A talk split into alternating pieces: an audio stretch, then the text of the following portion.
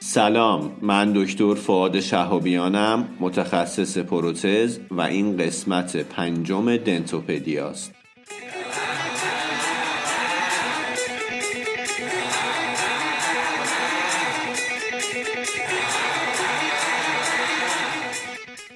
در دنتوپدیا ما سعی می‌کنیم اطلاعات عمومیمون رو در زمینه دندان پزشکی و تو حوزه های مختلف این رشته افزایش بدیم. صحبتمون سعی می‌کنیم کوتاه باشه و لزوما هم مبتنی بر مقاله نیست.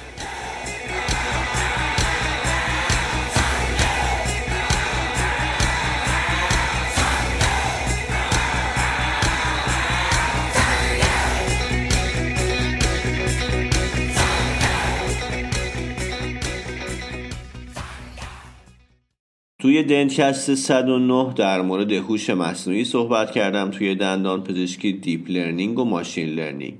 مسیر آموزش یک دندان پزشک توی این زمینه ها رو هم توضیح دادم که گفتم این مسیری هستش که آقای دکتر حسین محمد رحیمی طراحی کردن و این مسیر رو طی کردن و قرار شد که از آقای دکتر خواهش بکنم توی یکی از دنتوپدیاها در خدمتشون باشیم.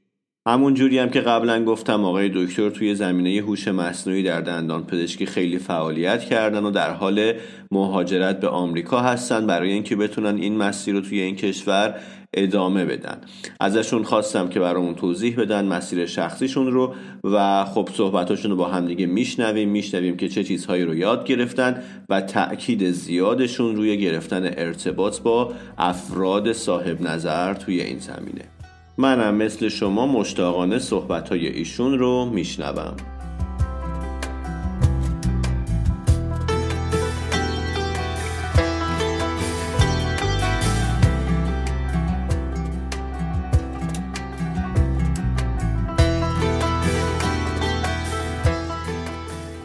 سلام من حسین محمد رحیمی هستم. دندون پزشک ورودی سال 91 شهید بهشتی بودم. به دعوت دکتر شهابیان. اومدم اینجا تا مسیرم و تو هیته هوش مصنوعی تو دندون پزشکی در اختیار بقیه بزنم قبلش فقط تاکید کنم این چیزی که قراره بگم تجربه شخصی منه مسیر شخصی منه واسه هر کسی می‌تونه بسته به هدفاش modify بشه. اول بگم من چی شد کلا تو این حیطه اومدم. من کلا research دوست داشتم از سال اول دانشگاه. اونجا با که دوستام که الان استرالیا سپنت و پور تونستم basic research انجام بدم. اونجا بیشتر حوزه سلولی مولکولی و مهندسی بافت بود ولی تزم حیطه animal study بود و خیلی تجربه سخت و خیلی دوست داشتنی مثلا بود. کلا به دندون پزشکی کار practice خیلی علاقه نداشتم. چیزای مختلف امتحان کردم. تا اتفاقی تو مسیرم با یه بچه مهندسی آشنا شدم. و سمت برنامه نویسی هوش مصنوعی رفتم. که دیدم برام خیلی جذابه و سر همین قضیه اصلا من درسم 8 ساله تموم کردم که بتونم سر این علاقم بیشتر وقت بذارم فکر کنم رسما سال 2019 بود که من وارد حیطه AI تو دندون پزشکی تصمیم گرفتم research کنم. اون اول اولش کسی که خیلی بهم کمک کرد دکتر معتمدیان بود استاد دانشگاه بهشتی بودن اون موقع. که ایدهامو گفتم. اون موقع AI تو دندون پزشکی خیلی مهجور بود و اصلا هیچ paper تقریبا خیلی paper کم و ضعیفی بودن. برای که تو medical اینطوری نبود حس کردم این gap وجود داره و می‌تونم research کنم. بعد اون اولین paper تو ortho با کمک دکتر معتمدیان بعد سعی کردم خیلی network قوی ایجاد کنم. دکتر شریف کانکت شدم با کمک دکتر روحبان بعد پیپر ای آی دندون هر میدم. خوشم میومد ایمیل می‌زنم که باش کانکت شدم که الان مهمترینش دکتر شرندیک بود که باش خیلی پیپر کار کردم. در مورد مسیری که چجوری یاد گرفتم من حالا با دکتر شوابیان یه فایل بلاک پستی و اشتراک گذاشتم که فکر کنم باتون به اشتراک بزنن. بازم میگم مسیر متنوع است و مسیر خودم خلاصه بهتون میگم. جدا از این مسیر یادگیری فقط تاکید کنم networking خیلی مهمه. اگه بخوایم به جای پیشرفتی تو این زمینه برسیم networking از این course هایی که انتخاب می‌کنیم مهمتره. مسیر یادگیری هم به این صورت بوده که من اول زبان برنامه‌نویسی Python یاد گرفتم. زبان دیگه هم می‌تونیم یاد بگیریم مثل MATLAB R کسی که نمی‌خوان خیلی تو deep learning عمیق شن و می‌خوان سمت مثلا machine learning ساده یا چیزی آماری برن یا حتی سلولی مولکولی می‌خوان کار کنن و یه ذره machine learning هم می‌خوان بلد باشن توصیه می‌کنم سمت Python نیان سمت R برن. من اون موقع سمت Python اومدم خیلی می‌خواستم تو deep learning عمیق شم. فکر می‌کردم کلا پلن رفتنم رو, رو دندون نچینم که این از اشتباه بود. به نظر خودم. چون خیلی مسیر سخت و خیلی عمق داره قضیه و خیلی background ریاضی قوی می‌خواد. خب من Python یاد گرفتم بعد یه course course Andrew Ng course خیلی معروفی هست. یعنی هر کی حتی با background فنی بخواد عمیق شه تو قضیه deep learning با اون course شروع می‌کنه. یعنی course machine learning و deep learning داره رو Coursera که من اونا رو گذروندم. فقط یه نکته اینجا بهتون بگم که بد نیست اگه background و نیست certificate بگیرین که موقع رفتن به دردتون می‌خوره. search کنین نحوه دریافت certificate از course را به فارسی سرچ کنین. یه راههایی هست که بشه راحت بدون رایگان certificate گرفت. اینو حتما search کنین. بعد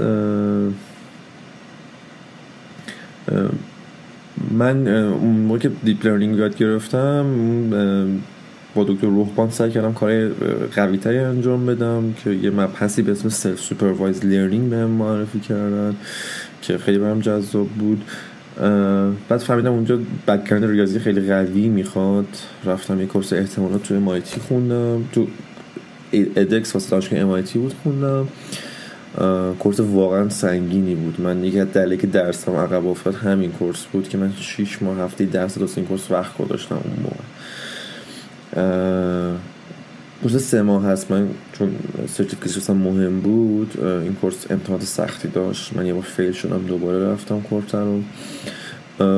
بعد یه course advanced تر هست مثل course های دانشگاه نیویورک یا LeCun. یا دانشگاه میشیگان computer vision for deep learning for computer vision هم course خوبی است که ببینید.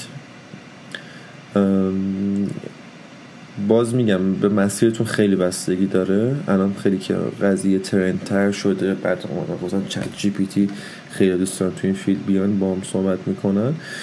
اگه می‌خواین رو deep learning research خیلی کنید الزامی نداره. کد coding یاد بگیرین و به نظر من اگه مسیر نمی‌خوان coding یاد بگیرین اصلا لازم نیست هیچ course ی هم برین. یه سری paper هست مثلا paper primer. اومدن concept های deep learning machine learning رو به clinician ها معرفی کردن. تو community رادیولوژی هست تو community dentistry ش رو خودمون دکتر شندیک نوشتیم تو Journal of Dentistry چاپ شده اونو می‌تونیم بخونین اینا اومدیم کلا wording و technical چیزای technical رو معرفی کردیم تا حد خیلی basic ی بعد چیز بعدی اینه که بینهایت paper بخونیم. یعنی من خودم تو Google Scholar میشه ست کرد. که یه سری keyword می‌تونین ست کنین و بهتون update میاد که مثلا این هفته این paper ها چاپ شده. و من مثلا اون موقع ortho خیلی دوست داشتم ortho deep learning machine learning گذاشته بودم و paper اشو میخوندم همه رو. که مثلا state of the art خبردار باشم هم حالا قوی ترشم رو ذات terminology و wording و چیزای technical.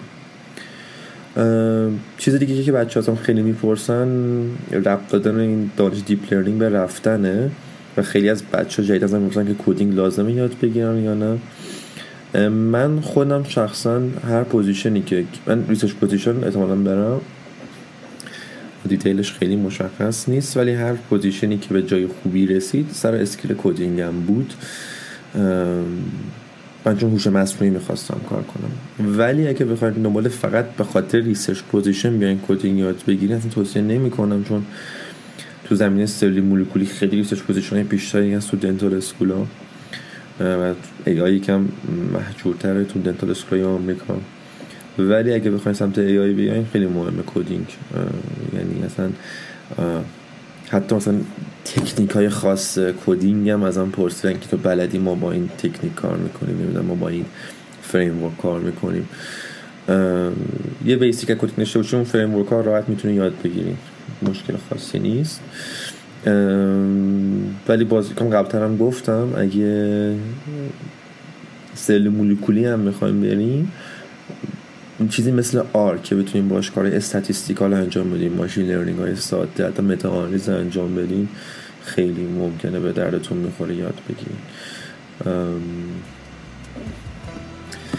دیگه چیزی تو ذهنم نیست که بهتون بگم. باز ممنون از تو شابیان که به خدا اختیارم قرار داد. امیدوارم به دردتون خورده باشه.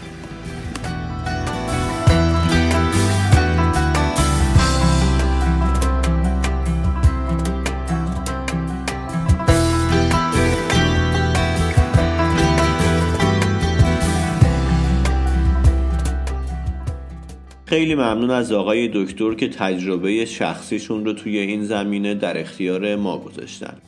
یکی از نکات جالبی که توی حرفای ایشون من متوجه شدم کنار آموزش هایی که دیدن دوره هایی که شرکت کردن ارتباطات با افراد صاحب نظر توی این رشته هم اهمیت زیادی داره. اگر توی این زمینه یا هر زمینه ای می‌خواید رشد بکنید سعی کنید که حتما ارتباطات مؤثر با افراد صاحب نظر توی اون رشته پیدا بکنید. این ارتباطات بهتون کمک می‌کنه که مسیر رو راحتتر و سریعتر بتونید طی بکنید.